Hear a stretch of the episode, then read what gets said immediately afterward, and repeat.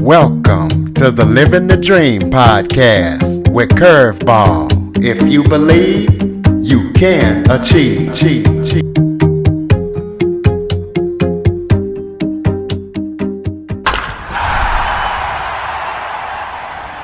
Welcome to Living the Dream with Curveball, a podcast where I interview guests that teach, motivate, and inspire you to stop at nothing to fulfill your dream. Today, I am joined by a special guest.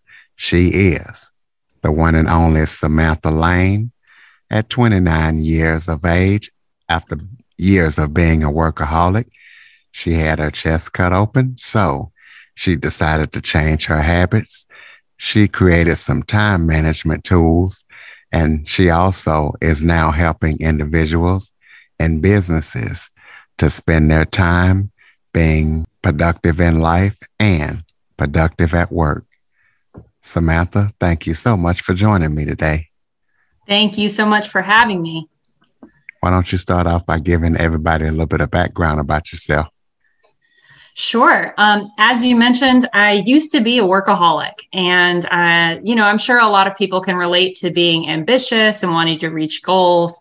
So I kind of lived this life of work first and life second, and then I had to have my chest cut open to fix a chest wall deformity that had my sternum sitting on my heart, and ended up having a lot of complications with the surgery. And that experience helped me realize that life can be short and our time is the most valuable and precious asset that we have. So I changed my life to value it more. And then after a few years of living better, people decided that they wanted that too. So I started helping other people to do the same. And now that is what I do for a living full time.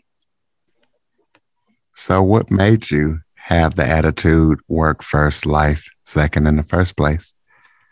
You know, that's a good question. I think for me personally, I think it was a combination of just sort of my own personal perspective on life. And then just sort of, I think, what society encourages us to do. I think for a lot of us, we're kind of taught that we are defined by what we do. You know, think about it when we're kids, people ask us, What do you want to be when you grow up? And they're not looking for us to say happy or fulfilled. They're looking for us to say a teacher, a doctor.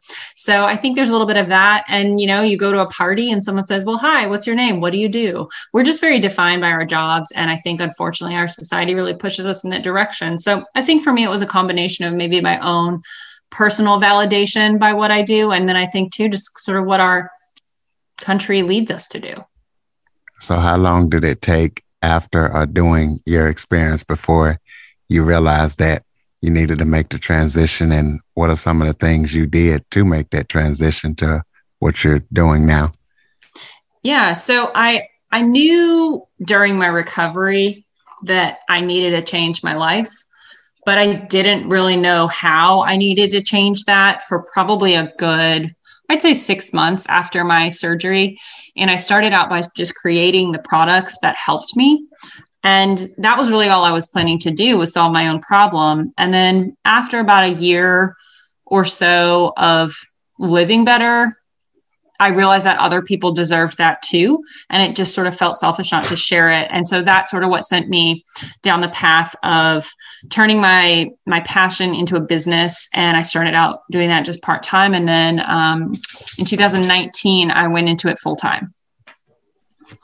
Well, tell us about the products that helped you while you were recovering so, the first is a folding piece of paper. One of the reasons why the business that I run is called Origami Day. And it's something that just helps you map out your entire week and then fold it down where you're only looking at one day at a time. So it helps us to be a little more proactive in our week, but still just focus on one day so we're not too overwhelmed with all the things that we might need to do. And then the other tool is a 14 month undated calendar and a notebook in one because surprisingly when i was on a hunt for the magic bullet to give me work life balance i i couldn't find it. And i found that there are very few calendars that are that are made this way but it's really effective to sort of keep things in the same place. And and when we plan on a month view calendar we're less likely to overbook ourselves versus when we have other calendars that give us a lot of space for each day, it's not always consistent with the actual time that we have to do something. So those are the two tools that really make up the business from a product side. And then what I've also learned is people need a little bit of education and training and support. So I do a, little bit of that with people as well. So if I'm a individual or a business and I come to you and I say, Hey, Samantha, I need help. I need better time management for my employees or myself. Kind of walk me through the steps of what I would get working with you, either business or personal. Yeah, so those are both, and that's a great question. Those are both the demographics that I do work with as individuals as well as companies. We all spend so much time at work that when we have employers who are willing to help their employees find work life balance and manage their time better, I think that's really a great way for us to spark the cultural shift that I think will sort of prevent more people from being workaholic. So for for both individuals and companies, I, I always give a free download of the weekly planning sheet so that anyone can give it a try. Because I think if we just start planning once a week and looking at our time in a strategic way, then then that's one of the, the quickest steps to having more balance in your days. And so I usually will encourage everyone to get that free download and start planning. And then I help with corporate training. So whether it's a team, you and your team want to all kind of address some of your pain points together or if you individually want to talk through some of your your particular struggles i help people to create things like a weekly template like curtis i'm sure there are things that you do every single week.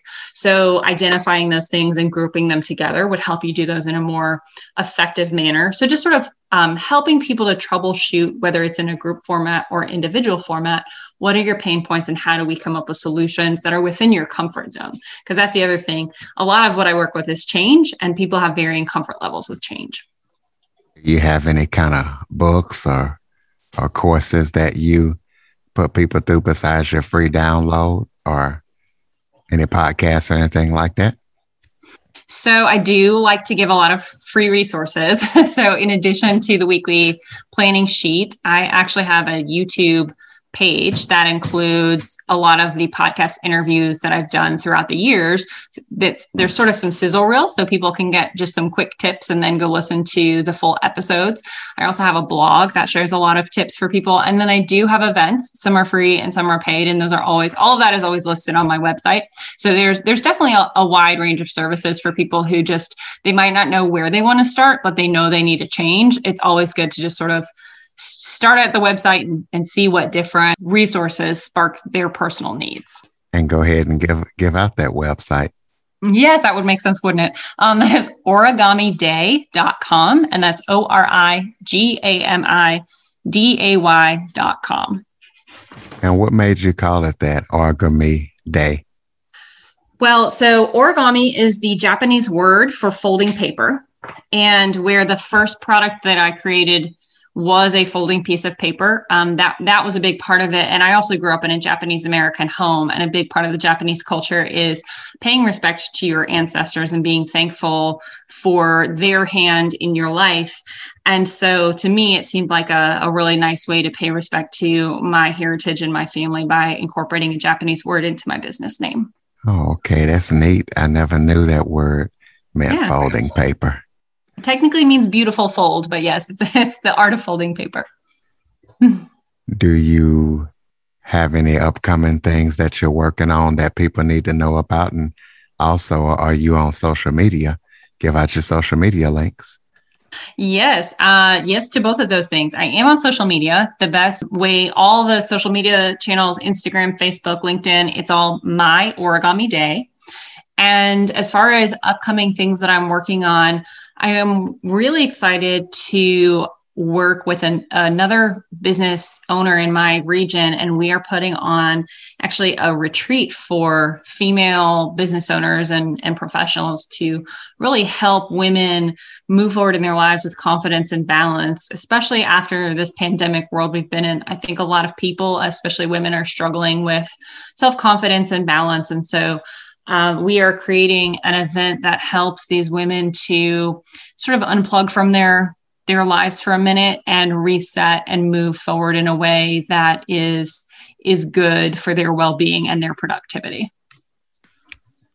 are your services just local or could anybody from anywhere log on and, and get what you have to offer? Anyone from anywhere. I actually have clients, um, I think, in three of the four corners of the United States at this point. So I do work with people all over the country, and anyone anywhere listening to this podcast could find something uh, in the origami day sphere that would help them. But there are also physical events in the Southeast where I'm located. Do you have any final thoughts for people out there looking to manage their time or become better time managers? Any tips based on your experience and all that you've been through that you could give somebody to help them? Because the next person that goes through what you went through, you know, they might not be so lucky as you were. Absolutely. You know, um, I was thrown a curveball, and I know that's something that you talk about on your podcast. And the beautiful thing about that curveball was it forced me to have a realization that I wish everyone could have without that same experience. And that realization is that how we spend each day is how we spend our lives. And that time is a precious resource that we can actually manage a lot more and control a lot more than maybe we're led to believe. So, outside of that encouragement that each and every one of us can manage our days in a way that lets us be present in our lives while still being productive, I would encourage people to think about three tips to, to do that. One would be identify what's most important in your life and in your career. And once you have those prioritizations, um, those priorities, then take time each week to make a written plan for the week so you can be proactive versus reactive in your days and then have a confidence to protect that plan. A lot of times people might do the first step and the second step, but they don't protect that plan and they get distracted by their phones or by other people or they don't do something that's written down and really having that confidence that no one else's time is more important than yours and you're allowed to say no and you're allowed to protect your plan. I think that combination those three sort of tips together have have really become the foundation of how I encourage and teach people to live their lives in a in a more balanced way. Ladies and gentlemen, Samantha Lane, origamiday.com. Thank you so much for joining me today, Samantha. Thank you. And listeners, please be sure to subscribe, rate, review, share.